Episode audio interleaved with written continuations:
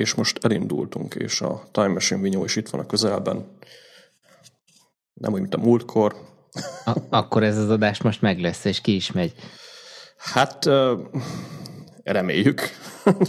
Múltkor ugye írtam Twitter, azt mondjuk jó neked elmeséltem, de elmesélem a hallgatóknak is, hogy én hetente szoktam ürítgetni a felvételek mappát, ami hát általában olyan nevű fájlokat tartalmaz, hogy podcast uh, dátum.mp4, tehát így nem is tudom megkülönböztetni. Mi az, hát benne volt a múltkori agyviharnak a felvételei, még a, a nyers felvételei még a, a mappában, aztán hát sikeresen let, letöröltem a sajátomat ilyen tökész nélkül, úgyhogy most jobban oda fogok figyelni. Nem baj, legalább mostanit lepróbáltuk, úgyhogy. Ja, ja. Egyébként ez egy tök jó módszer lesz, hogy egyik héten felvesszük a vázlat epizódot, aztán... Utána meg élesbe. Persze. Ez mindenkinek megéri így. Na mindegy, hát szóval így újra egy vihar 22. epizód lesz, és hát nagyjából meghagytuk ugyanazokat a témákat, de uh, én az egy kicsit sajnálom azt az epizódot, mert volt benne egy-két jó dolog. Mondjuk legalább te így jobban belefolytál az OF-be, hogy nézem, de nekem is lesz itt egy kis vájnebb szakértés majd. Úgyhogy szerintem akkor csapjunk bele, akkor május, vagy van ma 27. 27. 22. agyvihar, akkor mikrofonnál Viktim. És Trobi. Kezdjük akkor a, a, a az tiéd, omnifókusszal. Tiéddel. Az a baj egyébként, oké, okay, hogy lepróbáltuk múltkor, és fájdítsuk a hallgatók szívét, hogy egy tök jó adás volt. Hát hogy... legalábbis szerintünk jó volt. Szerintünk így van. Szóval az a baj, hogy, hogy azzal a lelkesedéssel, ahogy múltkor beszéltem az OF-ről, már nem tudok olyan lelkesedéssel beszélni. Persze. Ugye azért kicsit összebarátkoztunk jobban. Vége vannak a mézeseteknek, igen, ez ismerős. Így van. Én csak hímes tojás korszaknak szoktam hívni, amikor, amikor még így minden jó, még így kímélem ja, ja, ja. meg stb. Ja, ja, ismerős. A, a lényeg az igazából, hogy hogy váltottam OmniFocusra, ugye ezt akkor mondjuk el, végre megléptem ezt a lépést. Ugye sokáig az ára visszatartott, de tehát rászántam Vine-ebbe, meg is volt már a, az összeg, csak, csak valamiért még húztam, halasztottam, de de egyelőre úgy néz ki, hogy nagyon bevált, mert tényleg azok az előnyök, meg azok a más dolgok, amik, amik másképp vannak az OmniFocusban, mint a, a Things-be voltak, az például nekem segített a, a GTD-t is kicsit jobban elsajátítani, ami lehet, hogy egy kicsit paradoxnak hangzik, de de, de valahogy jobban az OmniFocus-szal jobban sikerült pár GTD feature-t, vagy, vagy, vagy alaptézist úgymond megérteni. Ilyen például a, a kontextusoknak a kezelése, amit ugyan David Allen nem úgy, mert ugye David Allennek, vagyis a David Allen Company-nak van egy ilyen OmniFocus beállítós PDF-je, és a kontextus kezelést azt például ők ő, nem úgy javasolja, mint ahogy a, az OmniFocusban alaphelyzetben van, de szerintem egy tök jó módszer, és, és, és ez mondom, így kicsit így sikerült helyre billenteni a, a magát a GTD rendszeremet is. Úgyhogy így kezd összeállni a kép, kezdenek a kis mozaikok a helyére kerülni.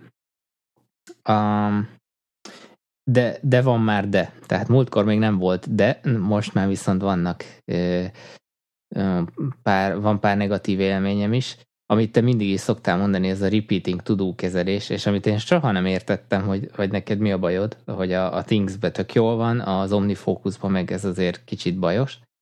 Na ezzel most én már szembesültem, ugye azóta volt pár repeating uh, tudom, amin, amin ez kijött. Nevezetesen az, hogy ugyan be lehet állítani, hogy egy tudó ismétlődjön, és, és újból előjöjjön a, a, az éppen aktuális feladatok között, viszont az ismétlődési intervallumot azt akkortól fogja számítani, amikor én végrehajtottam azt a feladatot. Jól mondom, ugye? Mert... Hát nem, mert az ismétlődéstől függ. hát mondjuk van nekem egy mondjuk weekly review vagy nem is azt, mert az még nincsen meg, de erről majd később beszélek. Van egy havonta visszatérő projektem, amit most csúszik, most már két hetet rajtam kívülállók miatt. És az most ott ül a, a listába, és kipróbáltam, hogyha kipipálnám, akkor, akkor az új due azt, azt arra, attól a naptól számítva egy hónapra teszi, amikor én kipipáltam. Erre van beállítás. Van a... Akkor csak én vagyok a béna ezek szerint.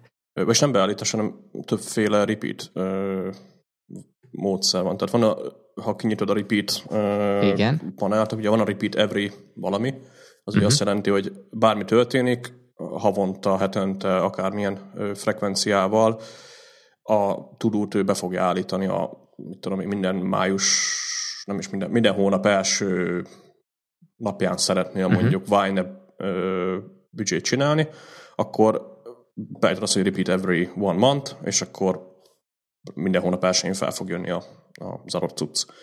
Ugye itt számít egyébként a defer meg a due date is, tehát a due date meg a defer until kell beállítani ezeket a dátumokat. Ugye ez szerint fogja az egy havonta optimalizálni, vagy ö, ismételni ugye a tudót. A másik a defer another ö, valami, az ugye azt jelenti, hogy ha beállítjuk, hogy one month, tehát egy hónap, akkor differ another one month, akkor egy hónappal fogja újra ö, megjeleníteni, tehát a deferred date egy hónappal eltolja attól a dátumtól, amikor te kipipáltad a, az adott turút. Ez mire jó? Például én ezzel trekkelem, hogy tudom, hajamat mikor kell levágni, vagy, vagy most, most itt nem, nem teszem be semmi, de a hajvágás az, az biztos, hogy ezzel megy. Tehát ez arra jó, ami szeretnél minden négy-öt hetente, vagy minden három havonta, vagy stb.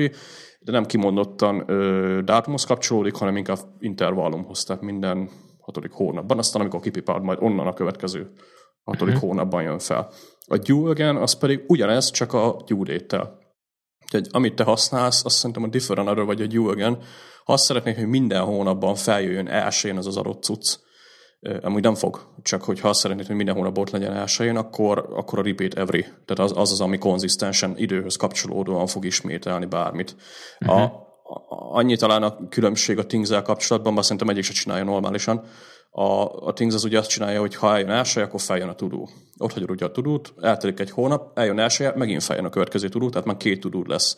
A, az OmniFocus pedig ott hagyja az első tudót, aztán amikor kipipálod, akkor feljön majd a következő havi tudó is, aztán azt kipipálod, akkor majd a rendes következő. Tehát, hogyha kettőt kihagysz, akkor kétszer kell ugye kipipálnod az adott tudót, hogy az adott havi az érje el, mert ugye ő úgy fogja kezelni, hogy mondjuk január 1-én feljön egy tudó,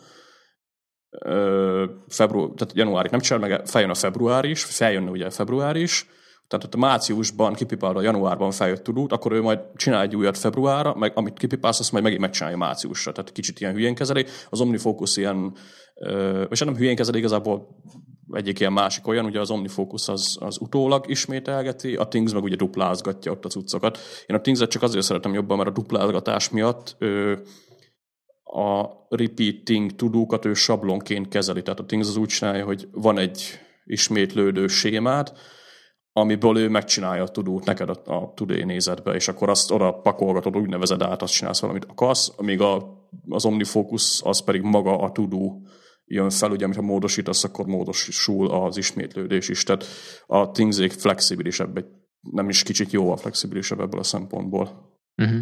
Na most közben én lecsekkoltam, hogy, hogy igazad van, mert mikor még próbálgattam, van, amit már a repeat every-re tettem, van, amit meg a, mondjuk a differ another-re, és, és valószínűleg ebből a különbözőségből adódik-e amit említettem. De akkor legalább most már megvan ez is, hogy hogy ja. kell.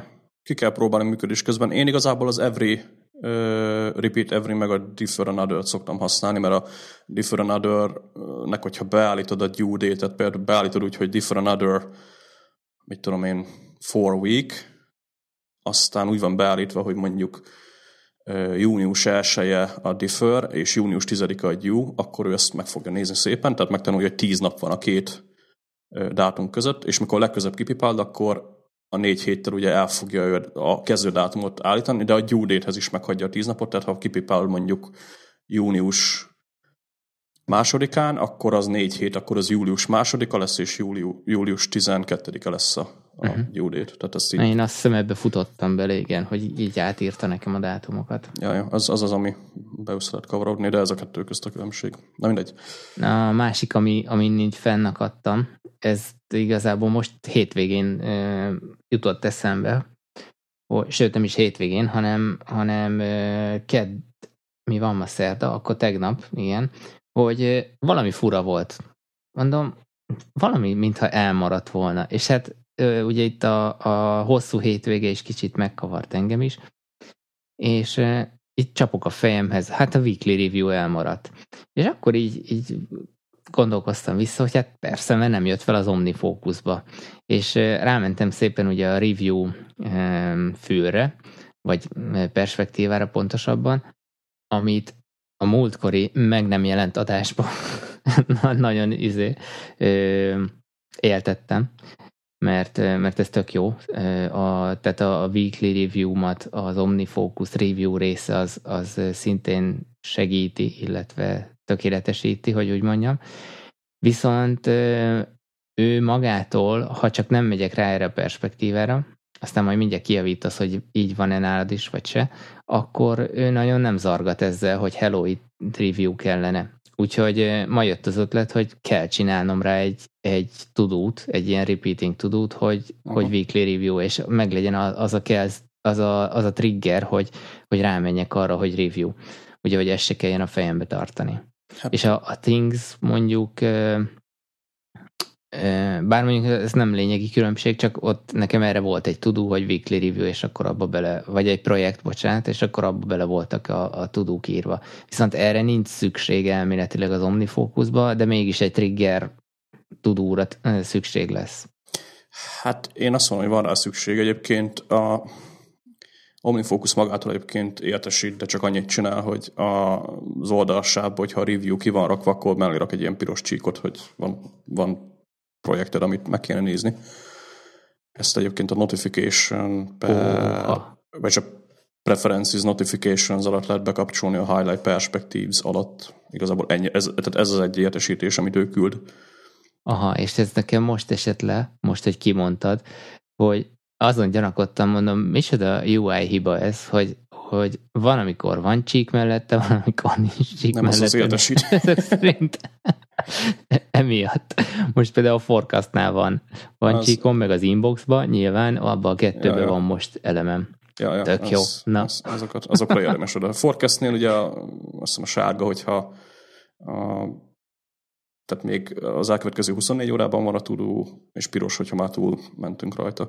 De ezekre oda kell figyelni. Na szóval ennyi, ennyi értesítés küld az OmniFocus, viszont nekem van projektem arra, hogy weekly review csináljak, ami elég részletes dolog is. Tehát nekem minden hónap, minden hónap jövök, minden hét vasárnap feljön, hogy kezdjem el a, a projektet, ugye ez egy ilyen sequential projekt, aztán lényegében ezt kipipálom, és akkor feljönnek olyan dolgok, hogy gyűjtsem össze az összes elmaradt dolgot, ugye ez egy lényegében összeszedem a táskámból, meg az inboxból, meg ilyen össze-vissza maradt nyugták, meg egyéb cuccokat a, a, a különböző helyekről, ugye ezt inboxba bedobom, utána van egy üríts ki a fejed, ami a Mindsweep lényegében, ugye a GTD könyvben lévő lista alapján végszaladok rajta, aztán van egy processzád az inboxot, ami ugye azt jelenti, hogy feldolgozom a cuccokat, utána jön a nézd át a projektek listát, ami lényegében azt jelenti, hogy az OmniFocus Review funkcióját ugye megnyitom, és akkor ott elkezdem szépen az összes projektet átnézegetni egyen, egyenként, utána pedig van egy nézd át a naptárad, írj be a következő eseményeket, ugye, ami meg a, ugyanez a naptárral.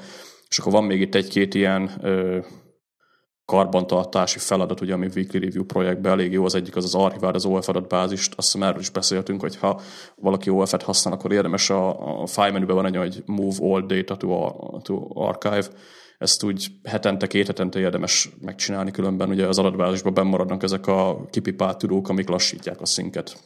Ez ilyen töredezettségmentesítés OmniFocus irányba lényegében meg egy másik, ami tehát a outline-jaimat archiváljam, ugye az outline-okat én ilyen projekt tervezése használgatom, ugye, hogyha ott már valami nem aktuális, akkor azokat is általában tisztán tartom.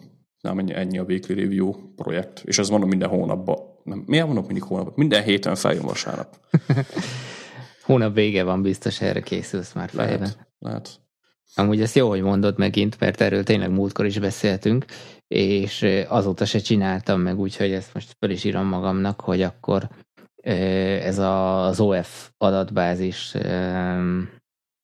archiválás, ez, ez egy jó ja. tipp, mert tényleg, hogyha belehúzogatsz PDF-et, vagy, vagy fotót, ja. akkor, akkor az azért neveli a méretet. Hát meg, meg tud nőni. Nem meg az, hogy ha rengeteg tudúr van, akkor valahol, valahol elkezdi darabolgatni egy idő után ezeket. Valamit csinál az OmniFocus és a háttérben, igazából annyira nem másztam még bele, hogy pontosan milyen intervallumonként szokott ő ilyen archiválás, meg projekt, vagy ez adatbázis rebuildet csinálni, de ezt, ezt maga az OFS srácok ajánlották, hogy fél évente egyszer, igazából hetente szoktam törölni, vagy hetente ezt megcsinálom, általában ilyen 3-400 tudó mindig archiválódik, aztán nem kell vele foglalkozni.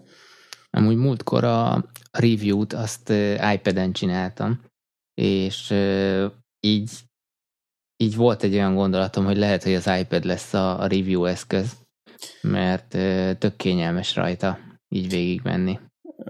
Én is próbálkoztam az iPad-del, hogy majd review-ra jó lesz, csak az a baj, hogy az nem szeretem, hogy nekem a review az kicsit, tehát nem csak az OmniFocusban vagyok, hanem, hanem benne vagyok a naptárban, benne vagyok a különböző dokumentum mappáiba, downloads mappa, stb. Aztán így a gépen így azért még a több ablakból elérhető Hát mondjuk, ja. az, az jobb ebből a szempontból. Bár azt a részét meg lehet csinálni iPad-ről, hogy most tudom, elkezded a gépen a review-t, aztán a, az tény, hogy mondjuk kényelmesebb a review funkciója iPad-en, de akkor a különbség nincsen. Most ugye a kettőben egy kijött ez a review funkció, igazából nem is tudom, mikor használtam utoljára az iPad-es verzióban a review funkciót emiatt. Ja, meg amiről, ami még tetszik benne nagyon, ez a, ez a lokáció alapú nearby funkció.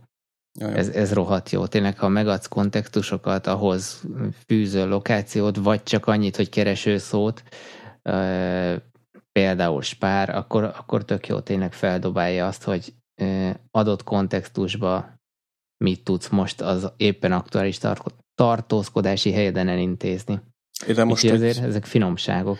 De most egy apró hack egyébként, hogyha valaki ezt használja, ezt a funkciót, akkor ugye Apple Maps-et használ, aminek így az adatbázisa így hát kezd már olyan szinten lenni, mint a Google 5 évvel ezelőtt, de még mindig nem az igazi. És ugye az OmniFocus az Apple Maps-et használja keresésre.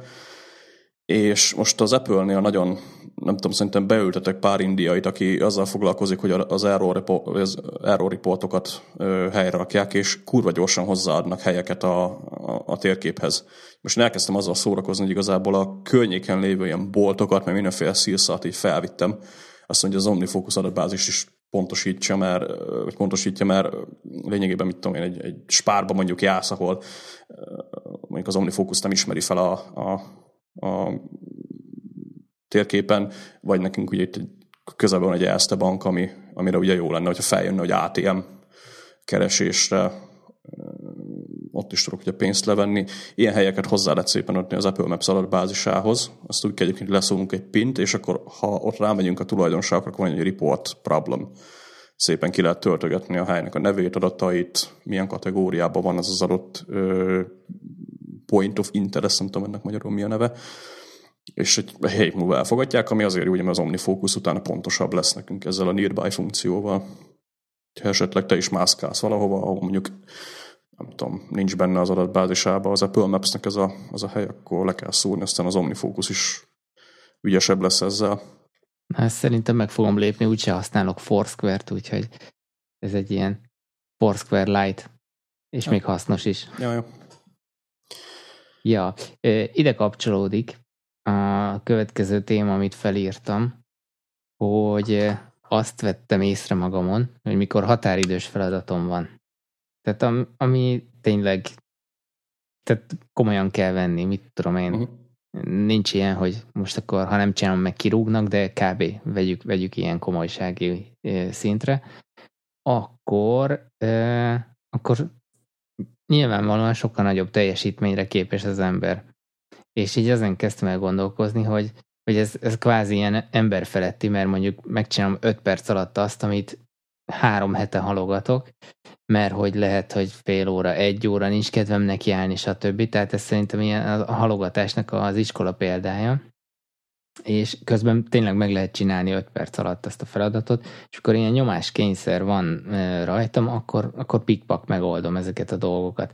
És akkor azon kezdtem el agyalni, hogy igazából a, a GTD-vel pont ugyanezt el lehetne érni, de ez meg ugye megint csak ellenkezik a GTD-nek az alapelvei, mert pont az lenne, hogy, hogy minden ilyen, ilyen feladatot stresszmentesen, vagy, vagy sokkal könnyebben meg lehessen oldani.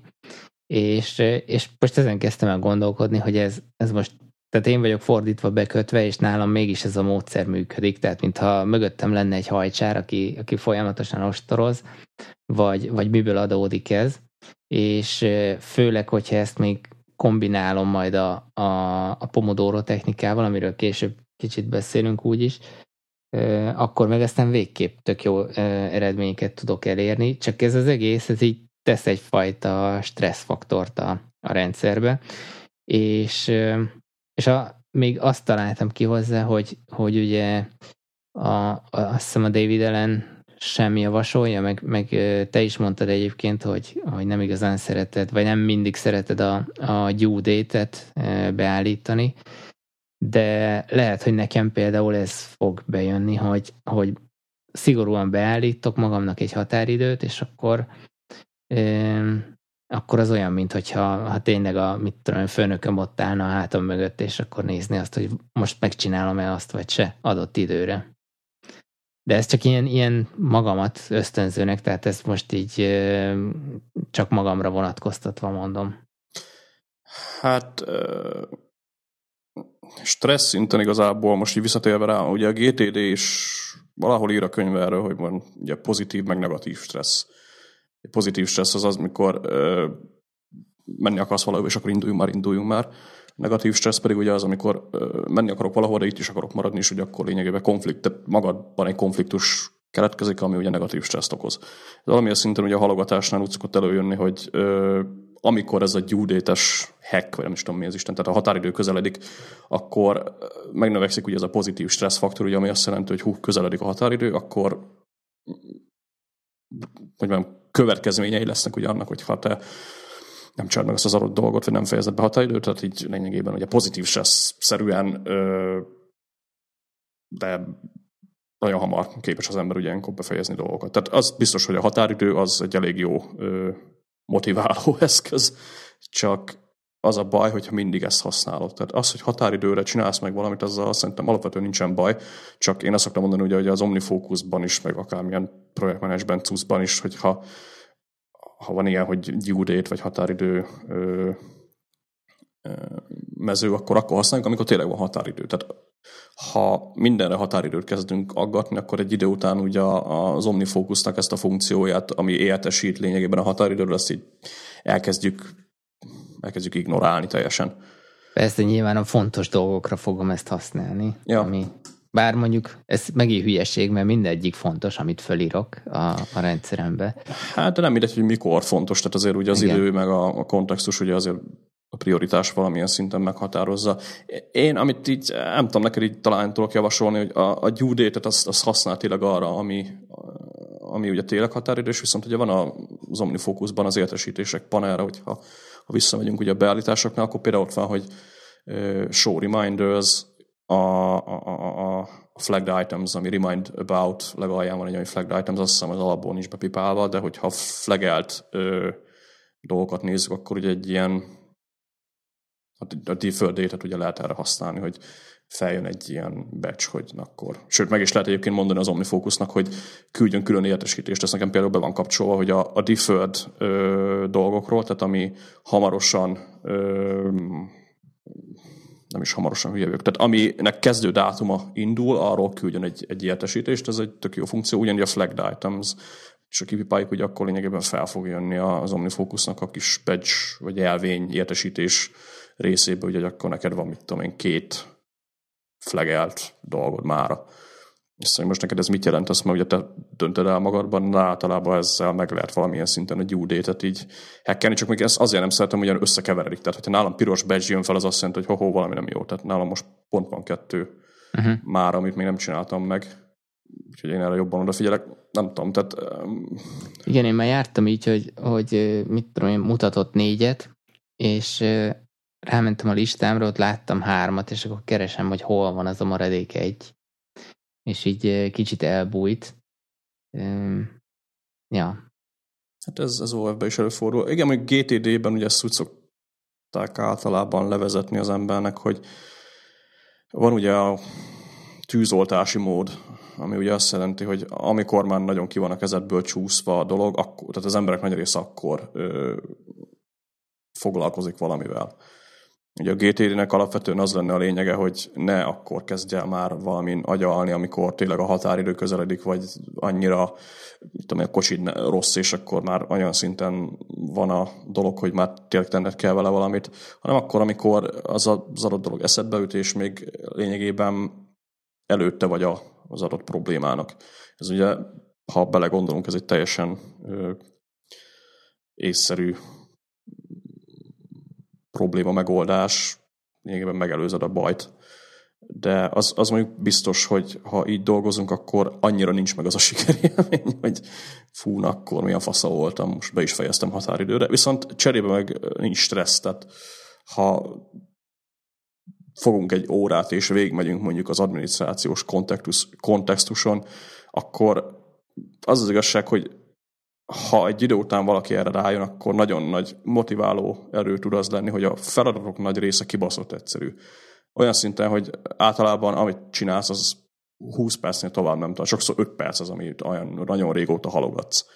És ez pedig úgy lehet tök jól észrevenni, hogy ha tartunk olyan naponta, vagy, vagy mit tudom én, hetente pár óra, amikor tényleg végignézik kontextuson, és akkor az összes adminisztrációs feladaton végig pörögsz, tök mindegy, hogy az mihez kapcsolódik. Ilyenkor elképesztő nagy ö, motiváció tud lenni az is, hogy, hogy végszaladtam tíz taszkon, aztán nem is volt ez a nagy duranás.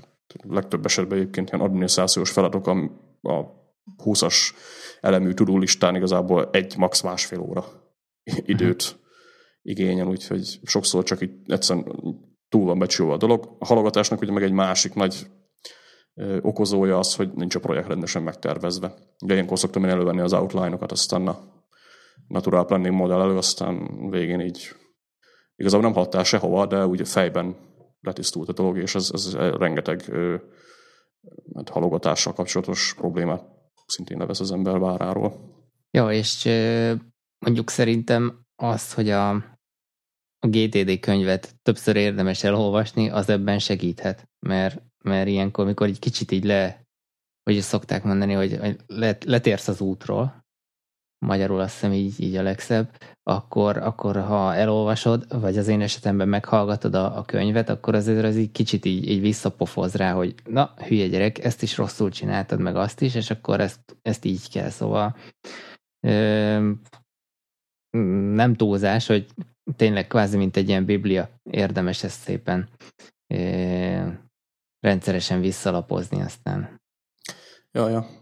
Hát igen, azért úgy másfél évente esetleg, ha újra olvassuk, akkor az, az nem rossz. nem árt. Ja, igen. én most elkezdtem újra olvasni az új kiadás miatt, de hát így a harmadik fejezet után abba hagytam, mert így az az igazság, hogy rohadt runtam a könyvet, tehát előtte két nappal olvastam végig újra. Szóval, majd lehet ezeket az új fejezeteket átnézem, ahol beszélnek ugye arról, hogy milyen pszichológiai vizsgálatok, meg egyéb kutatások igazolták, hogy a GTD-nek bizonyos dolgait.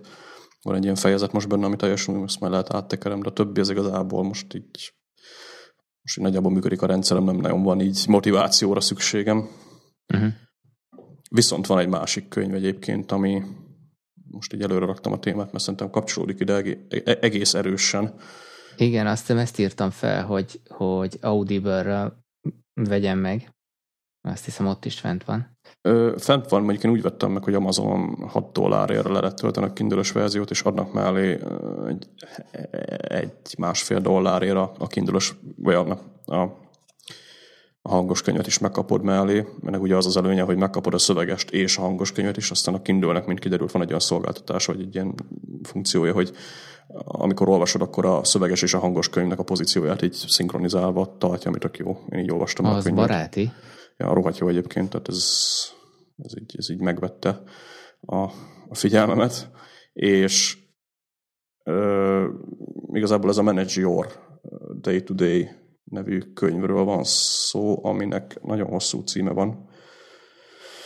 Hát most, most nem próbálom meg megkeresni, majd linkbe, a show notes-ba majd berakjuk a linket. Igazából arról szól, hogy ugye az összes könyv, ami eddig így köztük ugye a GTD könyv is, olyan embereknek íródott, akik alapvetően ugye projektmenedzser vagy menedzser státuszban működnek. Ugye nem nagyon találtam még olyan könyvet, ami, ami csak kimondottan a kreatívoknak szólt. Ugye ezt általában szokták mondani, hogy a kreatív meg a menedzser időbeosztás az mennyire különbözik. Ugye a menedzser az meetingről meetingre megy, a kreatív meg ugye próbálja keresni a, a hosszú órákat, ugye, amik, amik, amik ugye arra szolgálnak, hogy elmerüljön valamilyen problémában.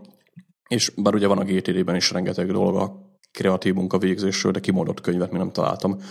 A, a Tools and Toys.net-en lévő oldalon bokkant fel a könyv lényegtelen igazából. A 99 U-s srácok szedték össze. Az a durva benne egyébként, hogy nem egy ember írt a könyvet, hanem összeszedték így az összes hát, kreatív munkába foglalkozó productivity szakértőt, tehát ilyen Seth Godin, meg Leo Babauta, meg, meg Gretchen Rubin, meg hasonló, meg Tony Schwartz, ugye, aki egy pszichológus, hasonló nevű emberkéknek, hát lényegében olyan, mint egy a, a munkájukból írniuk kellett volna egy blogposztot. Ezek ilyen pár oldalas eszék, és kurva könnyen fogyasztható a könyv, tehát így nagyon könnyen hallgatható és olvasható, ami szintén tetszett benne. Három fő témakört fog lényegében át, hogy a, hogyan hogyan csinálj magadnak rutint abból, hogy te kreatív vagy, vagy hogy a kreativitásodat frissen tartsd, hogyan találj fókuszt ugye a, a, a zavaró tényezők mellé, és hogyan vett kezed alá az eszközeidet. Tehát lényegében ez a három fő témakörben ugye a könyvben. Sőt, ugye van egy negyedik, a Sharpening Your Creative Mind, tehát hogy hogyan tartsd magadat karban ugye tanulásról is szó van. Lényeg az, hogy nagyon erős, tehát nagyon erős tartalom van benne. Én azt mondom, szerintem, hogy bárki, aki kreatív munkát csinál, az olvassa el mindenképpen, vagy hallgassa meg, mert én az első négy eszét, vagy nem is tudom, írást már így kb. úgy kezeltem, hogy így aha, szóval szépen sorba jönnek a, a, az olyan pillanatok, amikor így azt mondod, hogy na hát ez, ez tényleg így van. A könyvben egyébként leírták, hogy ezek a dolgok nem vonatkoznak mindenkire. Tehát még mondjuk a GTD könyv ugye azt írja magáról, hogy ez az egyetlen egy, amire szükséged van. Itt pont az a, még ugye 20 nem tudom hány írója van a könyvnek lényegében, ezért ugye azt mondják, hogy nem minden egyes módszer fog mindenkinek megfelelni, és ezt egyébként része is tett a könyvben, tehát vannak olyan részek, amikkel én például nem értek egyet, de rengeteg olyan tipp van benne, ami viszont így, ha csak megragad bennünk, akkor szerintem már fényévekkel vagyunk előrébb. Nekem ez a könyv egyébként tök jó pillanatban jött, mert így kezdek kicsit, hát most ilyen furán mm, fog hangzani, nem kiégni, hanem így vannak olyan dolgok, amik átveszik a kreatív szak, vagy kreatív pillanatok felett a, a, az uralmat, mint például ugye a hírolvasás, amiről pont jöttem egy posztot, majd esetleg azt is belinkeljük, meg egyéb dolgok, és a könyvben tényleg olyan jól le voltak írva ezek a, a problémák, meg a megoldásai. Ami nekem nagyon megmaradt a könyvből, az az, hogy hogyan csináld meg a, a napi, napi rutinodat úgy, hogy benne legyen a, a kreatív munkavégzés, ugye, ami nagyon fontos, és ezen tök meglepődtem, hogy sokan úgy kezdik a napot, hogy akkor tudulista, nézzük át az e-maileket, stb. Még ez a Mark meg Guinness írásában úgy van felvezetve, hogy mindig azzal kezd a napot, hogy valami kreatív dolgot csinálsz. Tehát legyen az egy, egy mit tudom én, az ügyfélnek valami meló, vagy, vagy csak írsz egy blogposztot, vagy akármi. Ugye ezzel lényegében nem fogod magadat ö, már reggel ö, mások kérésének kitenni. A másik, ami pedig nagyon még bennem maradt, az a, a rendszerességnek a, a, a szokása, vagy a rendszeresség méghozzá ugye az, hogy minden nap, tehát nincs olyan, hogy hétvége, vagy nincs olyan, hogy ünnepek, meg akármi, hanem hogyha te csak 15 percet írsz mondjuk egy nap, akkor is nyomjad azt a dolgot, mert, mert lényegében a, a rendszeresség lesz az ugye, ami, visszatérve ugye a halogatáshoz, a rendszeresség lesz az ugye, amivel lényegében egy nagy falat munkát kisebb darabokra ugye le tudsz bontani, vagy, vagy rendszert viszel ugye a kreativitásba. Nem muszáj ugye minden nap órákat írnod, vagy órákat programoznod, vagy órákat szaladnod egy, egy projekten, de de ugye mivel minden nap benne van a rutinodban, ezért az adott projekttel kapcsolatban is ugye friss marad a, a, a memóriád, friss marad, frissen maradnak ugye az emlékeid. És pont múltkor vitatkoztunk itt ugye Ramival, hogy hogy érdemes, most neki is így feljött egy-két ilyen új munkalehetőség, és azon hát nem vitatkoztunk, hanem így beszélgettünk, hogy hogy érdemes több projektet vinni egyszerre, hogy egyik héten viszi az egyiket, másik héten viszi a másikat, vagy minden nap foglalkozik mind a kettővel xx órát, és a könyvet elolvasva valószínűleg így a, az utóbbi a, az igazán jó megoldás, ugye, mivel ez a, az el, tehát frissen tartja ugye az adott ö, projekttel kapcsolatban a, a, azokat a dolgokat, ugye, amik ilyen adminisztrációs szempontokból számítanak, hol el a projektben, akkor e, éppen milyen, tehát milyen következő lépésekkel kell haladni. Ugye, hogyha hetente váltogatsz projekteket, ugye akkor sokkal hosszabb a setup time, tehát na, akkor múlt héten itt jártam, akkor most itt bele kell szaladni, várj, akkor ö, ez, ez mi is volt itt, vagy ez így jóval hamarabb elfelejted a, egy hét alatt ugye a dolgot. És ez elég ilyen aha pillanat volt nálam. Azóta így, így én is próbálom így átalakítani, a, és így az elmúlt pár napban, hogy elolvastam, így megpróbáltam átalakítani és így a napi rutinomat úgy, hogy reggel nincs e-mail, abszolút nem foglalkozok ilyen adminisztrációs szarságokkal, mint például Omnifocus inbox takarítás, meg, meg napi tudulista, meg ilyen szírszarok összeállítgatása, hanem, hanem egyből azzal kezdem, hogy írok pár, pár száz szót, aztán ha egyszer blogpost lesz belőle, akkor király, ha nem, akkor meg csak írtam. Múltkor programozgattam reggel, tehát minden nap legyen egy ilyen, egy ilyen rendszer, és ugye a lényeg az, hogy a a több energiát igénylő feladatok felé, felől haladjál a kevesebb energiát igénylő feladatok irányába, úgy így időben. Úgyhogy tök jó könyv, szerintem tehát aki valamilyen kreatív munkát végez, mindenképpen vegye meg, abszolút nem drága. Valaki megtalálta egyébként egy dollárért Amazonon, tehát hogyha valaki ilyen szerencsés, akkor, akkor töltse le. 6-7 dollárból meg lehet úszni, viszont kell, tehát kurva jó tippek vannak benne. Nem mindennel fogunk benne egyetérteni egyértelműen, tehát sok ember sokfélét mond, de szerintem lazán ki szedtem belőle annyi, ö, annyi értéket, mint mondjuk a GTD könyvből. Na, én majd megnézem mindenképpen, mert, mert mikor posztolt, posztoltad, már akkor is szemeztem vele, meg egy ilyen lökés azért most nekem se árt, és egyébként pont ma gondolkoztam ezen, hogy ki kellene alakítanom egy olyan rendszert, hogy, hogy napokat dedikálok egy-egy projektemnek, mert mondjuk most így hirtelen, ha összeszámolom, a főállásom mellett, hogy van három-négy projekt, amit, amit viszek, és arra gondoltam, hogy rászánok majd mindegyikre egy-egy napot, de, de lehet, hogy ez akkor nem jó. Én azt vettem észre, hogy jó, hát azért nem olyan egyszerű ezt így felvenni, tehát nekem is a, én is ugye elkezdtem egy végre megadta azt a löketet, hogy elkezdtem egy, egy ö, saját alkalmazás fejlesztésébe, ami pedig igazából nem egy duranás, tehát egy CMS rendszerről van szó, amit már régóta meg akartam csinálni. És most elkezdtem a fejlesztését. Igaz, hogy eddig egy napot foglalkoztam, mert mondjuk jó a könyvet kb. három napja olvastam el, tehát annyira nem vagyok még hosszan benne, de de ugye azért törekszek rá. Az, tehát ez minden nap, mit tudom én, tényleg ha csak fél órát foglalkoztunk vele, akkor is haladtam a projekttel legalább valamennyit.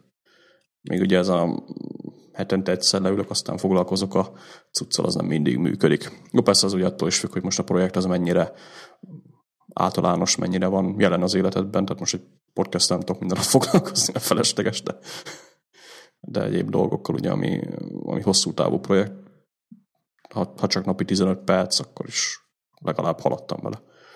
Főleg, ha azt a 15 percet, vagy fél órát a social médiából, vagy a hírolvasásból veszed el, akkor, hát meg aztán van. végképp. Igen, jó, hát... jó a poszt egyébként, olvastam. Hát, meg is a... osztottam. Köszönöm. Ez is az volt a célja, hogy, hogy, hogy valahol ezt próbálja már, de, vagy egy sugalni. Hát ja, igen, az egyébként, ami a könyv miatt ugye íródott ez a bejegyzés is, tehát ez a íróolvasás, ugye beszéltünk már mi, és most nem fogok megint belemenni, de, de majd, majd belinkelem a posztot igazából. Nagyjából az is kapcsolódik ehhez. Az időnket hogy töltjük el. Na, mehetünk tovább. Ja, ja, ugorjunk van, a következőre. Van itt egy pomodoro, ami amit, ja, amit, amit én írtam fel, igen. Így van. A kedvenc legújabb kimondhatatlan nevű produktivitás bloggerünk. Múltkor egyébként írt a fickó, hogy köszöni szépen, hogy linkeltünk rá, csak sajnálja, hogy nem tudja végighallgatni őket. Úgyhogy... Nem mondod. Ja, Twitteren írt, úgyhogy hát nem próbálom meg kimondani a csávó nevét. Szerintem ő indiai de a dazne.netről van szó, vagy dezen.net, nem tudom, hogy kell kiejteni. Mindegy lényeg az, hogy van egy poszt, ez a 25 perc, ahol lényegében arról ír, hogy a, a, tehát beszéltünk meg erről, hogy van ez a 10 perces hack, hogy ha leülsz 10 percig csinálni valamit, akkor ugye milyen gyorsan tudsz haladni. Lényegében erről ír csak 25 perccel, ugye, ami Pomodoróban a egy Pomodorónak az egysége, és ez a módszer valahol tehát működik lényegében, mert ezt a 10 perces dolgot én is szoktam használni, de ugye pont arról írtam, amit már azt hiszem is vagy tehát most, most beszéltünk ugye pontról a halogatással kapcsolatban, hogy 25 perc alatt ugye rengeteg ö, dolgot meg lehet csinálni. Tehát ugye sokszor túlbecsüljük a, a vagy, vagy a, a félelem miatt túlbecsüljük az adott ö, dolognak a nehézségét aztán 25 perc ugye nem hosszú idő, tehát 25 perc alatt így, ha csak annyit szállunk rá, hogy akkor is rengeteget haladunk. Lényegében erről szól a poszt, most ebben nagyon nem megyek bele, de, de maga ez a módszer ugye valahol kapcsolódik a Pomodoróhoz. Én a Pomodorót igazából nem használom, de van ez a Break Time nevű alkalmazás mac ami, amit végre frissítettek Yosemite, vagy Yosemite-re, vagy Yosemite-re, és talán ez az első alkalmazás, ami normálisan kezeli, legalábbis nálam normálisan kezeli ezeket a Pomodoro timer-szerű funkciókat. Ugye az összes Pomodoro timer általában úgy működik, hogy e, fixen, tehát 25 perc eltűnt, akkor kezdi az 5 percet, így abszolút nem számolja bele ugye az ilyen napközben történő változásokat, például felállsz a géptől, vagy, vagy mit tudom, hanem ő elindul magának, aztán neked kell őt így igazítgatni. A break time az, ami talán ez rendszer, tehát elsőre valaki rendesen megcsinálta. Az alkalmazás ugye beleszámolja szépen azt is, hogy mondjuk a géptől felálltál, akkor nem fog ö, tovább számolni, hanem újra kezdi. Jó, ennek is van egy bizonyos... Engem ez viccelt meg. Bizonyos ö, thresholdja, viszont amit tetszik benne, hogy a, tehát újra lehet nagyon könnyen ö, kalkuláltatni velem például a szüneteket. Tehát ugye amikor a szünet kezdődik, akkor feljön előtte 10 másodperccel, át tudod húzni mondjuk plusz 10 percre, vagy amikor feljött ugye ez a kis szünetablak, akkor van rajta egy olyan gomb, hogy in one minute, vagy in five minute, vagy akármi. Úgyhogy nagyon, nem tudom, teljesen flexibilisen működik az egész, ami hatalmas különbség, így hát nem pomodorózáshoz, de én ugye arra használom, hogy álljak fel, de most mindegy, hogy pomodoróra használjuk, vagy arra, hogy ne üljünk egész nap, de lényeg az, hogy így is nagyon jó ez a, ez a flexibilitás, mert elég nagy különbséget jelent egy ilyen szoftver is, ugye itt, itt az eszköz azért sokat jelent. Uh-huh. Én is megvettem egyébként, mert letöltöttem a demóját, aztán hát megtetszett egyből, pont ezek miatt, amit te is mondasz. Ugye korábban erről beszéltünk, hogy ez, ez mennyivel másabb, és tényleg pont azt adja, amit a többi nem tud. Nekem így dizájnra egyébként kicsit nem tetszik, olyan. Tehát a Yosemite környezetben kicsit idegen nekem. Kicsit Viszont, iOS 5. igen, igen. Viszont amit nagyon bírok benne, hogy mikor letelik a szünet, akkor iszonyat durván elkezd cseszegetni a hangjelzéssel, és az egy ilyen, sikerült egy olyan frekvencia tartományban hangot megalkotni, ami engem legalábbis rohadtul zavar. Magyarán a szünet, tehát ugye az, hogy felállj a géptől, azt nagyon egyszerűen megoldja, mert le lehet olyan szintre tiltani, hogy az alkalmazások közti váltást is letiltja, ja. viszont alapbeállításként ugye így kicsit így el fátyolosítja mondjuk így a, a kijelzőt, és nagyon nem tudsz a háttérben semmit se csinálni. amiben vagy éppen azt, én azt vettem észre, hogy azt még engedi egyébként befejezni, azt az adott alkalmazást. Na mindegy, a lényeg az, hogy ösztönöz arra is, hogy szünetet tarts, meg mikor letelik a szünet, akkor is hangjelzéssel jól hallhatóan és kitartóan jelzi, hogy letelt a szünet.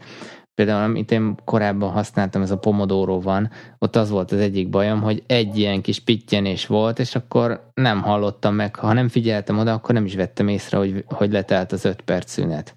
Uh-huh. És ez ebben tényleg tök jól meg van oldva. És engem megvicc, amit mondtam is, hogy megviccelt ez a beállítás, hogyha ha nincs mozgás a gépen, akkor újraindítja a, a beállított aktív időszakot, úgymond, uh-huh. ami én most most melót váltottam, és tanulnom kell az új cégnél, aztán tanuláshoz beállítottam, hogy 25 perc aktív fókusz, 5 perc szünet. És céges laptopról néztem a diákat, és így, így nem volt ugye egérmozgás az iMac-en. Aztán mondom, basszus kulcs, már szerintem, hogy már 40 perce itt izé ülök a gép felett, miért nincs szünet?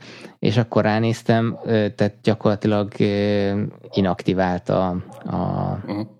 a visszaszámlálást, de ugye ezt ki lehet kapcsolni, úgyhogy ez egy, ha nem a, ha úgy használod, mint én, akkor ezt ö, érdemes kikapcsolni. Egyébként meg szerintem jó, hogy ez, ez van benne. Ja, ezt tetszik egyébként, hogy itt az Advanced beállításokat lenyitva elég sok mindent kapcsolgathatunk. Tehát van itt ez az Auto Dismiss, ami igazából nem tudom pontosan mit csinál, ezt még nem próbáltam. Azaz szerintem azt csinálja, mint a, a másik pomodorok, hogy amint letelik egy szünet, vagy egy vagy egy munkafázis, akkor akkor automatikusan indítja a következőt. Ja, akkor én ezt nem kapcsolom el. Tehát ezt, ezt ne, szerintem ez nem véletlenül van így nullán.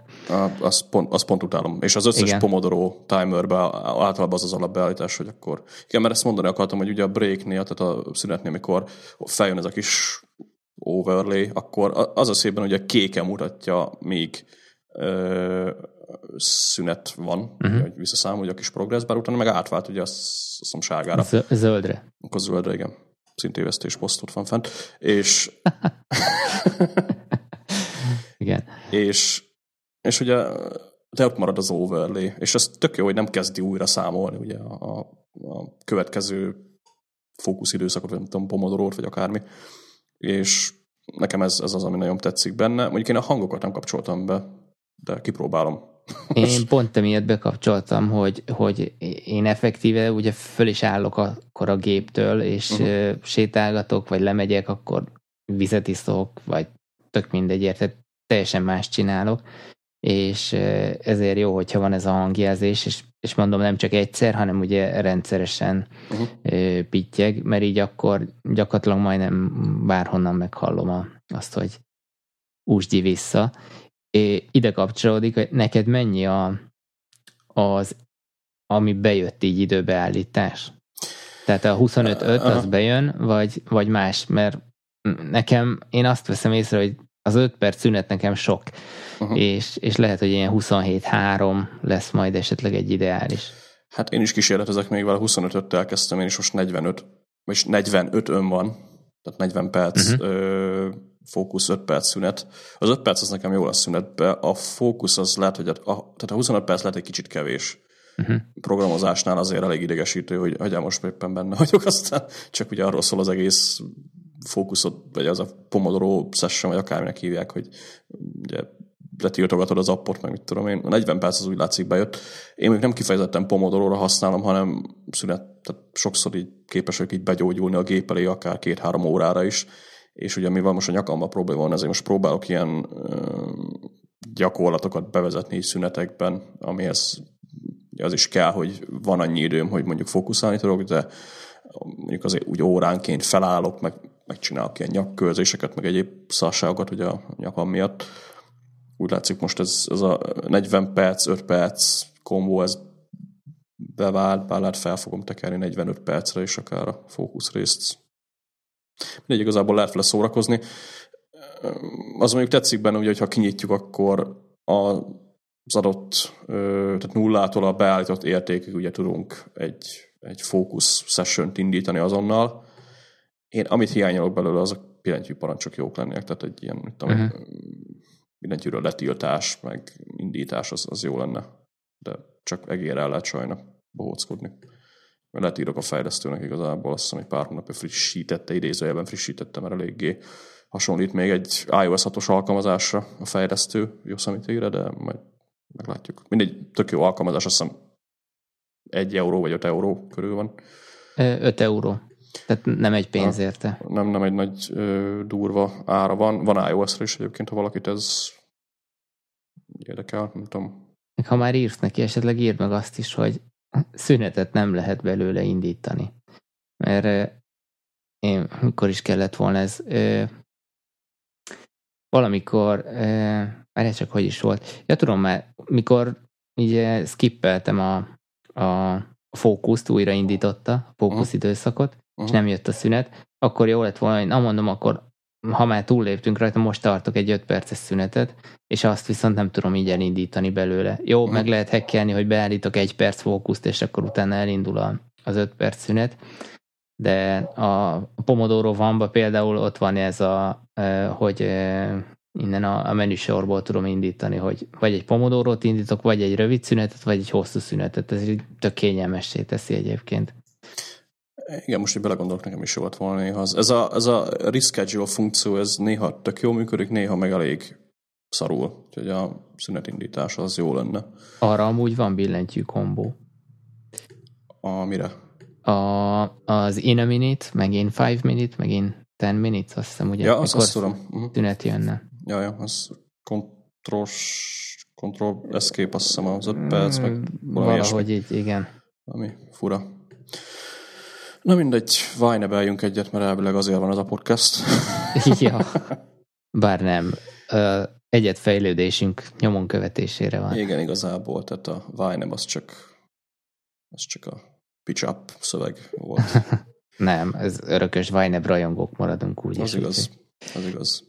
Na, mindegy. Na, gyorsan nyomjuk le ezt a fresh, sta- fresh start Fresh start, igen. Hát ugye egyszer már beszéltünk a fresh startról, annyira részletesen, meg most akarok nagyon belemenni részletesen, mert a múltkor belementünk részletesen, aztán azt nem hallották az emberek. De volt ugye ez a fresh startos adásunk, ahol arról beszéltünk, hogy ha... A, az előfizetőink, a VIP előfizetőink, ja, ja. azok hallhatják. Ja, ja, az én meg te. Na szóval ugye a Frestatról már beszéltünk a korábbi adásokban valahol, és te említetted ugye, hogy neked eléggé szét volt akkor csúszva a büdzsé, meg szerettél volna hogy a kategóriákat átrendezni, ezért lényegében ugye a fresh startot mondtad. Én meg arról beszéltem, hogy ez nem igazán érdemes, mert azért szépen kialakult ugye a, a, a kis grafikonjaid, meg egyéb kategóriák, vagy kategóriák beállítva, meg, meg mit tudom én.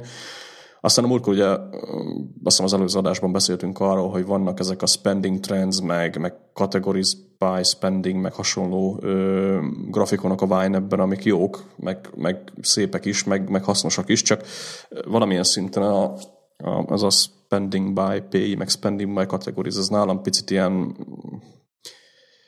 hát lelkismeret furdalást okozott, vagy nem is tudom, tehát így elkezdtem rajta egy picit aggódni, hogy lehet, hogy túl sokat költök bizonyos dolgokra, és elvileg ezeknek nem ez a cél, meg ugye azt hiszem Jesse is beszélt a dologról, de engem arra ösztönzött, hogy akkor oké, okay, ennyit költöttem erre az adott cuccra, de szeretnék akkor egy tiszta indulást, és szeretném hogy akkor azt, hogy az egész rendszert emiatt úgy átalakítom. Amúgy is nagyon szét voltak csúszva a kategóriáim, ugye ez a hide categories rész, az, a hidden categories az, az eléggé tele volt. Úgyhogy ez a fresh start, ez hát nem csak ugye Vine ebben, hanem rengeteg ö, egyéb esetben is, ha tiszta lappal indulunk, ugye az egy elég hasznos, meg, meg produktív ö, művelet, mert lényegében megszabadulunk a régi hülyeségektől, és mivel ugye kaptál úgymond, tehát idézőjelben kaptál egy új lehetőséget, ezzel jobban odafigyelsz arra, ugye, hogy hogy kezeled a, az adott dolgot. Vine ebben ez egy tök jó egyszerű nem megoldható dolog. Ugye a fresh startot, ha megnyomjuk, akkor csinálj egy backupot az adott büdzséről, aztán lényegében az összes beállításunk megmarad, csak kitörli a tranzakciókat. Aztán lehet, emiatt ugye mivel a tranzakciók, vagy tehát nincs pénz úgymond a Vine ebben, ezért ugye azt csinálunk, amit akarunk. Ugye nekem ez a kategória átrendezés volt az, ami nagyon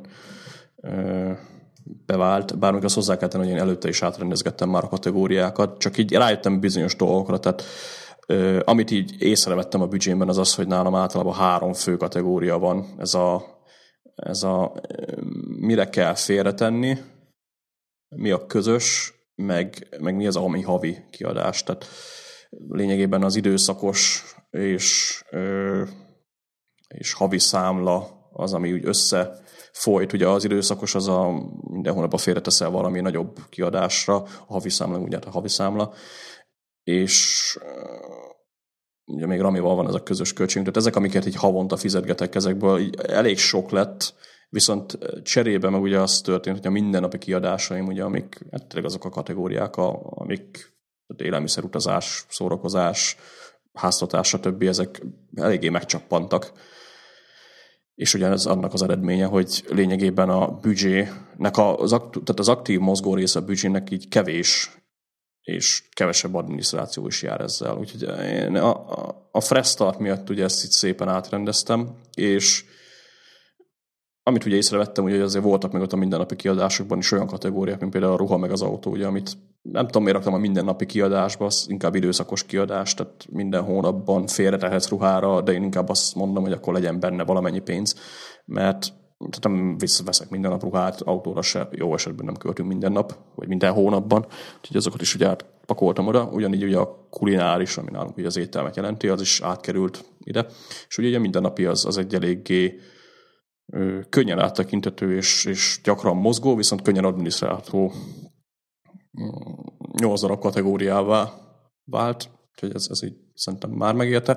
A másik, ugye, amit megmondtam is a múltkori adásban, meg meg is csináltam, és tök jó bevált azóta, hogy a megtakarítások kategóriában ugye hát beszéltünk már is egy pász, hogy hogy érdemes ezeket csinálni, ugye van az a módszer, hogy elkezdesz ugye félrerakni, egy, csinálsz egy megtakarítások kategóriát, például MacBook, most ugye mi eszembe jutott, hogy a legutolsó nagyobb kiadásom, erről ugye elkezdesz gyűjteni, aztán mikor megjött a gép, akkor meg a benne összegyűlt pénzt átvezeted egy ilyen általános kategóriába, és odaírod be a tranzakciót. Ugye én ezt a dolgot ugye csinálhatjuk lényegében, alapvetően nincs vele probléma, csak ugye a, transzak, tehát a tranzakciót ugye felírjuk, akkor nem lesz a kategóriából nagyon egyértelmű, hogyha mondjuk nézzük a, a grafikonokat, azt, hogy igazából az mire ment el. Úgyhogy van a másik módszer, hogy amikor ugyanígy létrehozod ezeket a specifikus kategóriákat, beírod ugyanúgy a tranzakciót, csak elrejted utána, amikor már nem kell. Ennek meg az a hátrány, ugyanúgy nem fogod látni a grafikonokba azt, mert a hidden kategorista Wine így közösen kezeli. Tehát nem lehet kinyitni úgy, hogy akkor megbuk meg, mit tudom én, évforduló, meg, meg Apple Watch, meg, meg lakásfelújítás, meg stb., hanem egybe látod az egészet, ami nem túl informatív. Ezt így igazából úgy oldottam meg, hogy van egy megtakarítások fő kategória, ugye az mint eddig, tehát mindenféle dolog, amire félre akarunk tenni, az itt van benne. Viszont létrehoztam egy másik fő kategóriát, ez az elért célok, ami össze van Vine ebben csukva, ez majdnem olyan, hogy elrejtenénk, és amikor valamit ö, megvettem, akkor áthúzom ebbe az elért célokba. Ez ugye azért jó, mert akkor lényegében a tranzakciók nem kerülnek át a grafikonokon belül a hidden kategorizba, meg igazából sehol, nem lesz egy szép nagy elért célok ö, kategóriánk, amit ha megnyitunk, akkor ott lesz benne minden szépen az összes kiadásunk, meg lényegében a kategóriák szűrésénél is sokkal egyszerűbb, ugye, ha a grafikonokat nézzük, kezelgetni a pénzt, hogy részletesebben kapunk információkat ugye erről. Ez bevált, annyi hátránya van, ugye, hogy mobilon itt, ha nagyon elkezd nőni a félretett pénzünk, vagy a megtakarított pénzünk, akkor egy idő után ugye az elért célok az elég hosszú lista lett, hogy ott az iPad-es meg az iPhone-os verzióban nem lehet összecsukni ezt a dolgot. Pár én azt is mondtam egyébként, hogy vagy azt is mondom, hogy szerintem évente egyszer, januárban szerintem egy fresh startot érdemes kezdeni, mert, mert ugye egy, szépen tisztába rakja a rendszert, aztán éppen a, mivel a régi büdzsénk megvan, ugye láthatjuk a kiadásainkat. Az igazság, hogy én nem néztem rá a régi büdzsére, mióta ezt megcsináltam, most úgy kb. három hete volt ez a fresh start nálam, szépen működik. Elég szigorúan is kezelem mostanában a büdzsét, tehát ugye, amire nagyon figyelek, hogy ezek a piros overflow értékek, ezek, ezek ne jelenjenek meg. Az ugye azt eredményezi, hogy gyakrabban nézem meg ugye vásárlás előtt azt, hogy meg tudok-e venni valamit. Igazából a fresh startoknál ugye az volt a lényege, hogy bizonyos kategóriákban ne költsek többet, mint amennyit beírtam, és ezt így elég szigorúan is tartom mai napig. Ez még nem feltétlenül csak a Wine a, a ö, hatása, hanem ugye azért van ebben egy kis önfegyelem is, de de ugye tehát nem akarom elbaszni az új büdzsémet mindenféle piros értékekkel, hanem ugye így szeretném fixen tartani. Amúgy egy tipp, ha legalsónak, tehát a, most a desktopon nézed, legalulra lehúzod ezt az összecsukott elért célok kategóriát, akkor az az iOS-en is legalul fog megjelenni, uh-huh. és akkor nem olyan zavaró. Ja, pont azt csinálom egyébként, ez, ez, amit talán tudunk vele. Na, nagyjából ugye ennyi volt a múltkor is, amit elbeszéltünk, csak most így ah, yeah, yeah. jobban összefoglalva. Ja. Egy fresh startot érdemes szerintem mindenkinek. Ma évente egyszer simán. És te, írt, Én... te itt írtál négy okot arra, hogy... Igen, kapcsolódik egyébként ehhez. E, a Winebnek a Facebook oldalán jött ez a, a poszt, e, ők ajánlották.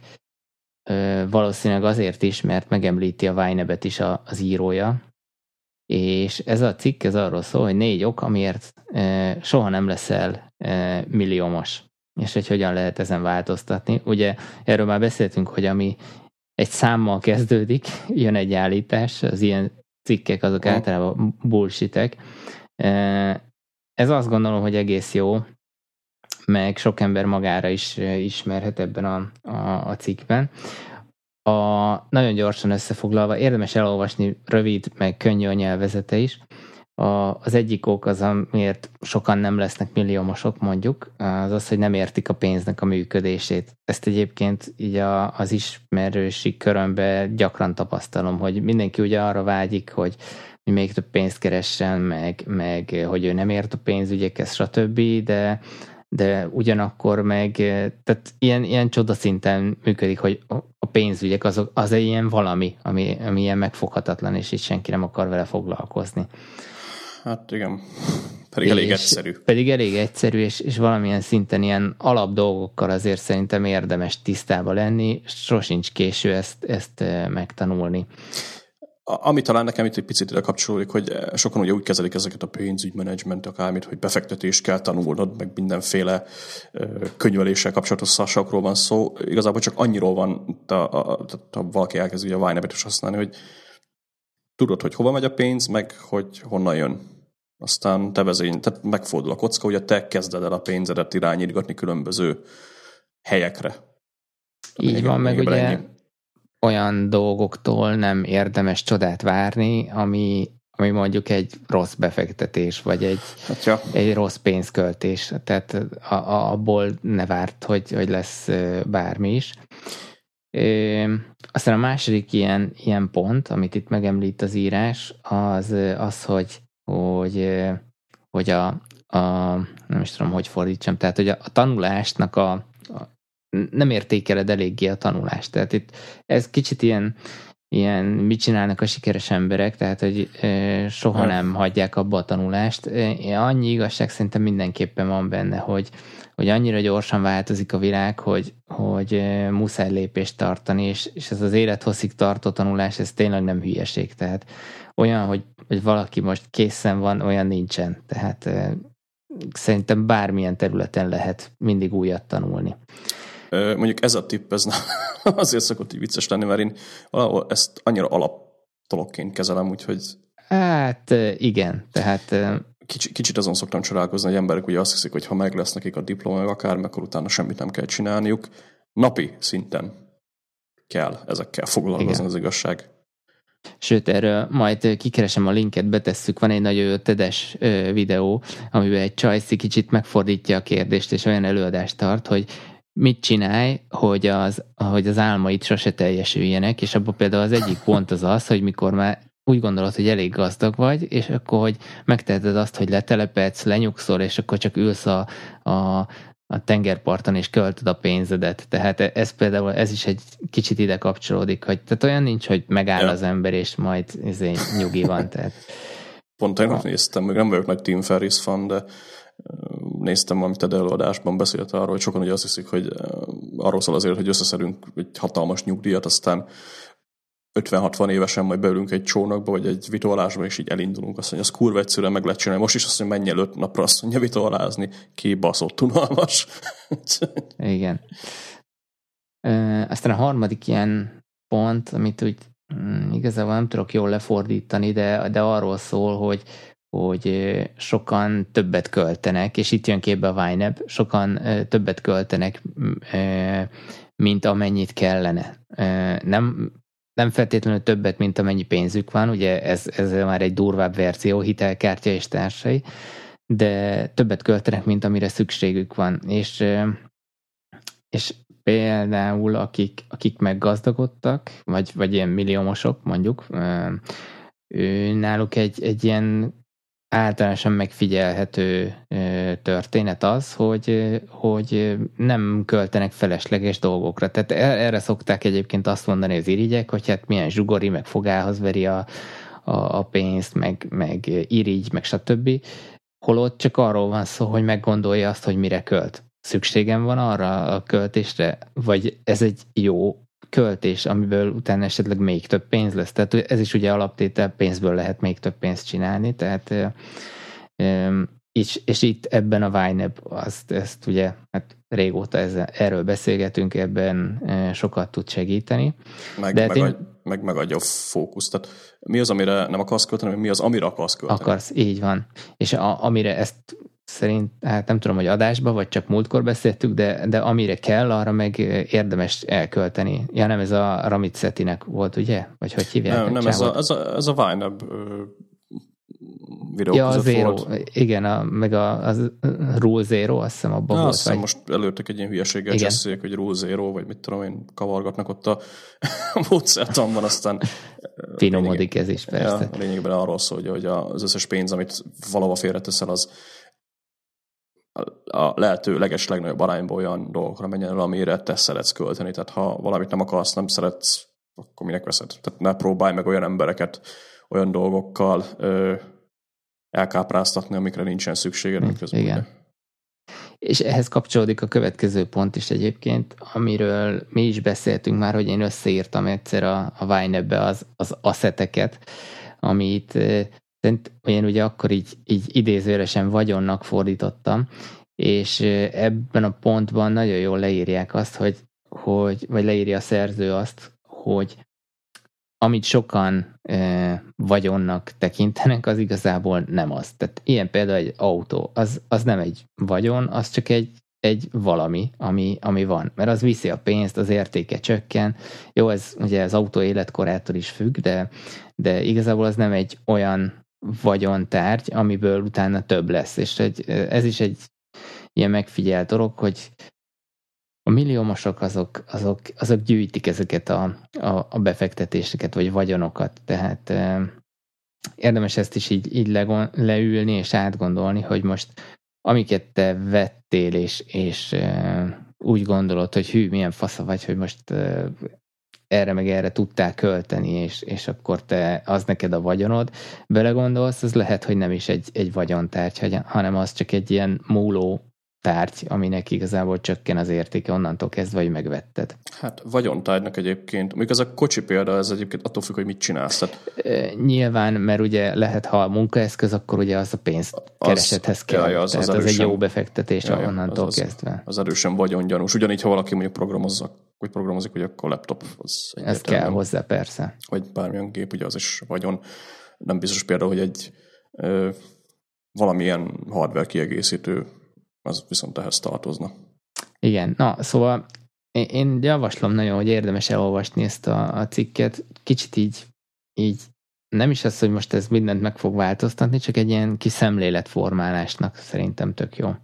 És ja. ami tetszik benne, hogy van egy csomó link benne, meg, meg így össze van szedve, hogy, hogy immediate action step, tehát hogy az adott ponthoz mi az, amit leg, legegyszerűbben meg tudsz tenni, hogy ebbe változást érj el. Tehát nem csak megmondja a frankót, hanem ad egyfajta útmutatást arra is, hogy hogyan esetleg. Ja, ja. És hát persze, kezdjetek a Vine-be. Hát igen, mondjuk itt a Ramit megint eszembe jut a módszere, ugye, ami Vine-nél szokták ugye általában mondani, hogy hát de adminisztrálni kell, meg így, meg úgy a Vine-ben is, mondjuk ezt a Ramicete automatikusan csinálja, én annyira még nem folytam bele, de a, a, tehát amikor bejön a pénz, akkor maga a sorrend nem mindegy, hogy te azt a pénzt elköltöd, vagy ugye úgymond Vine szerint feladatot adsz neki. Ugye ez a Ramiceti féle módszer az úgy van, hogy nála ez automatizálva, de bejön hónap elején ugye a pénz, aztán egyből a van az amcsiknak, hogy ez a 401k valami magánnyugdíjpénztárszerű dolog, amire neki onnan utalódik pénz, tehát lényegében félrerak öreg ramitnak. Öreg ramina. öreg ramitnak így félrerak valamennyi pénzt, ez ugye ami legfontosabb.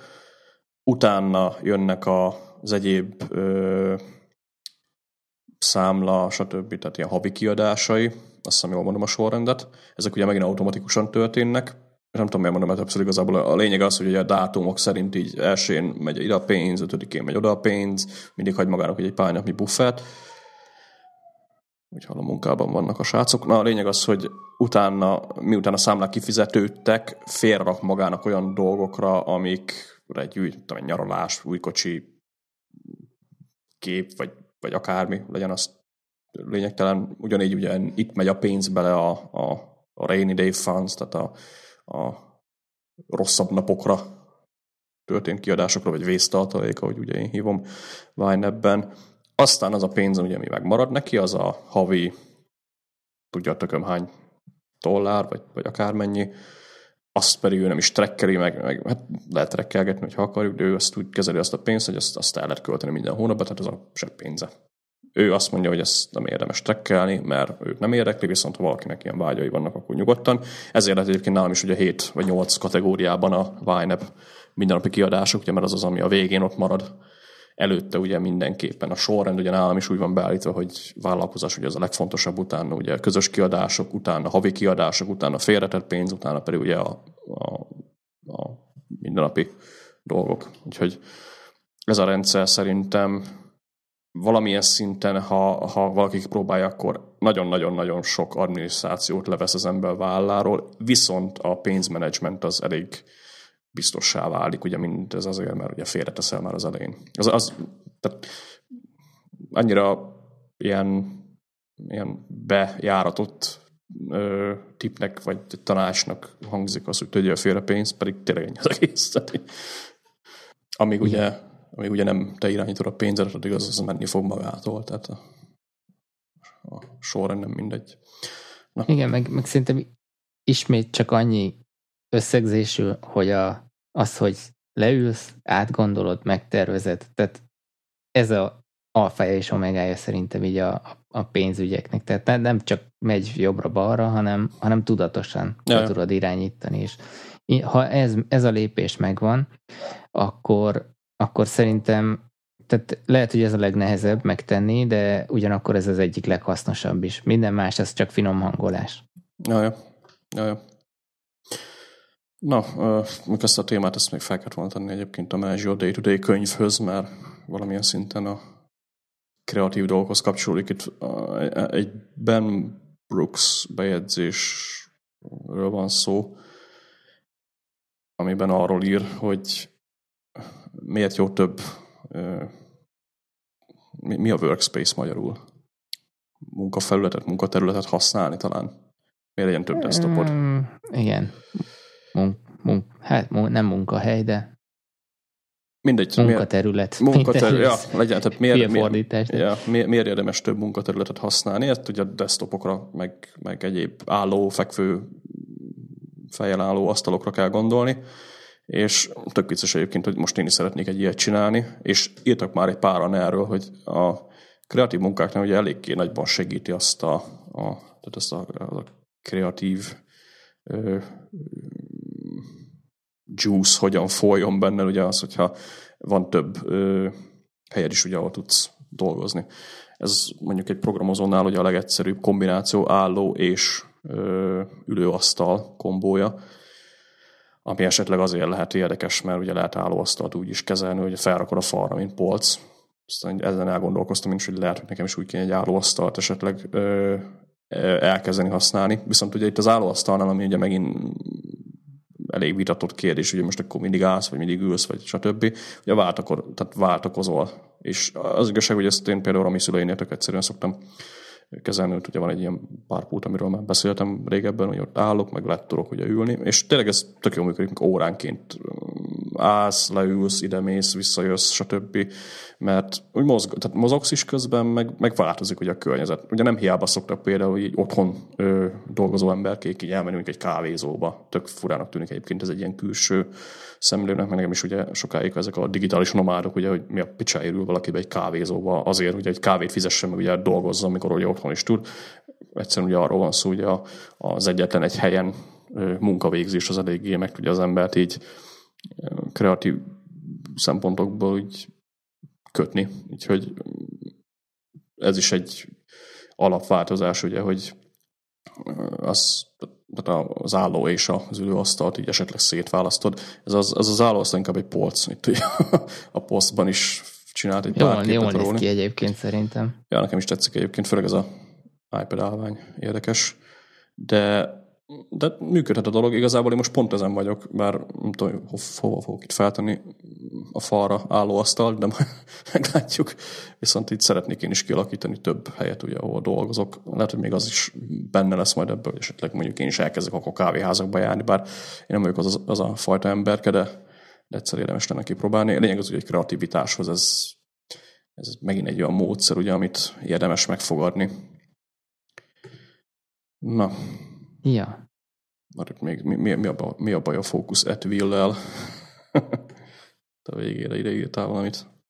Hát a Focus at Will-ről ugye beszéltünk, meg azt is mondtam, hmm. hogy nem fogok rá előfizetni, mert, mert igazából ó, ugyanolyan zenéket hallgatok, mint amilyenek jöttek a, a csatornán, tehát ja, ja. ilyen szempontból nekem újat mondjuk nem hozott. Aztán jött ugye tehát 30 napos próbaidő volt, és a 30 nap alatt folyamatosan bombáztak e-maillel, hogy milyen fasz a Will, mennyit segít, mások véleménye, stb. Elérkeztünk ugye a 25. nap környékére, akkor naponta jöttek a levelek, hogy már csak ennyi, hamarosan lejár a, a próba, és hogy most csak most, csak nekem 50% kedvezménnyel előfizethetek, és hogy ne hagyjam ki ezt a lehetőséget. Ki gondolta Ugye, volna? Ki gondolta. Ugye tudtam, hogy nem akarok rá előfizetni, ignoráltam ezeket a dolgokat. Letelt a 30 nap, azóta egyébként be se léptem az oldalra, és a levelek folyamatosan jönnek tovább, hogy Igaz, hogy múltkor nem éltem a lehetőséggel az 50% de csak most csak nekem megint 50% kedvezmény. Akkor volt ilyen, hogy az áfa bevallás, az, mármint nem áfa, adóbevallás, amerikai adóbevallás kapcsán 70 kedvezmény az volt, azt hiszem. Az a, Headspace volt? Az is, de ja. a Focus Will is csinálta. Uh-huh. És a lényeg az, hogy igazából annyira agresszíven nyomták, és, és a, az utolsó utáni, utáni, utáni lehetőségnél még mind, mindig volt, még, még mindig 50% kedvezmény. Tehát ez számomra egy ilyen fajta ilyen hitelvesztésre járt, meg, meg, meg kicsit túlpussolták a dolgot, és egyébként maga az oldal is amilyen csúnya, az e-mailek is olyan csúnyák, és ez, ez így nem volt egy jó érzés ezeket így kapni, meg olvasni. Úgyhogy én kicsit így megoroltam rájuk, úgyhogy most már csak azért se fogok előfizetni.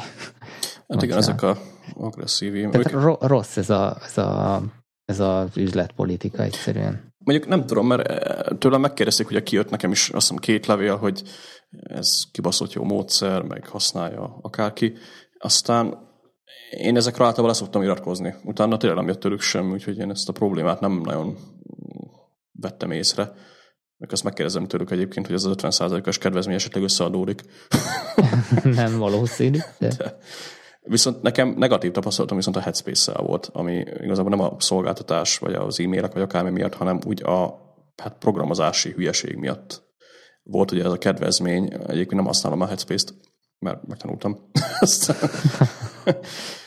Nekem meg letelt úgy a, a kapott kuponom, hogy ki se tudtam próbálni, úgyhogy Hanka volt olyan rendes, és elküldte a te kuponodat, amit nem használtál fel, úgyhogy majd azzal fel akartam, fogom próbálni. Fel akartam használni, pont itt jött a vicc, hogy kiküldte nekem is ugye a kupont, aztán van egy e-mail, benne a link, rákattintasz, és akkor na, mondom, akkor fizessünk elő. De mi kiderült, hogy a Hanka szar e-mail címre, vagyis nem szar e-mail címre küldte, én mondtam neki szar e-mail címet, mert én Facebookkal regeltem, és mint kiderült a Headspace-nél, hogy a Facebookkal regelsz, akkor nincs e-mail, hanem külön ki kell tölteni, akármi. A lényeg az, hogy megadtam neki egy e-mail címet, nem az volt, új fiókot akar csinálni nem fogsz egy új fiókot csinálni, mondom, nekem van egy meglévő fiókom, úgyhogy amikor be akart léptetni regisztrációval, akkor megmondtam neki, hogy akkor ez az a fiók, ahova én be akarok lépni, és itt basztam el a dolgot, mert a, fel, tehát a programozók nem kezelik azt, hogy valami paraszt jön egy tokenről, vagy akár, igen, egy token volt ugye az URL-be, és akkor azt esetleg ö, hozzá ö, csatolom a következő URL-ekhez, vagy, vagy, vagy bent tartom valami cashben, hogyha szerencsétlen belép, akkor ne az legyen, hogy beléptem a, a meglévő fiókommal, aztán a hát jó nagy kedvezmény, azt hiszem 75 vagy, vagy valami hasonló százalékos kedvezmény így el is tűnt a picsába, mert én így előfizettem full hónapra. És ez így elég negatívan érintett, hogy ezt nem tudták lekezelni benne, hogy, hm.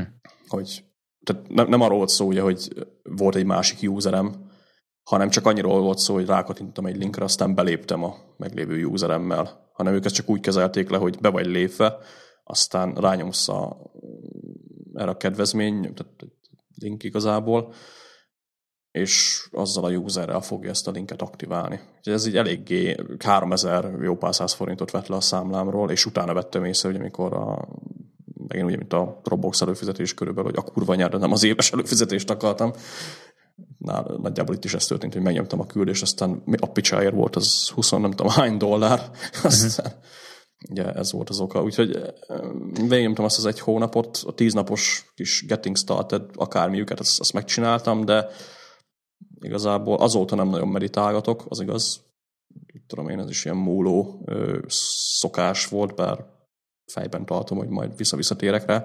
Viszont maga a, tehát ez a tíznapos program, vagy nem tudom, triál mód, az nagyjából megtanít ugye az alapokra. És hogy pont olvastam most ezt a Manager Day-to-Day könyvet, ott ugye Leo Babauta, igen, a csávónak, szóval ő beszél a meditációról, aztán lényegében ugyanezt mondja el, ami a tíz nap alatt uh-huh. is megtanulsz. Úgyhogy valahol ahhoz nem is kell headspace.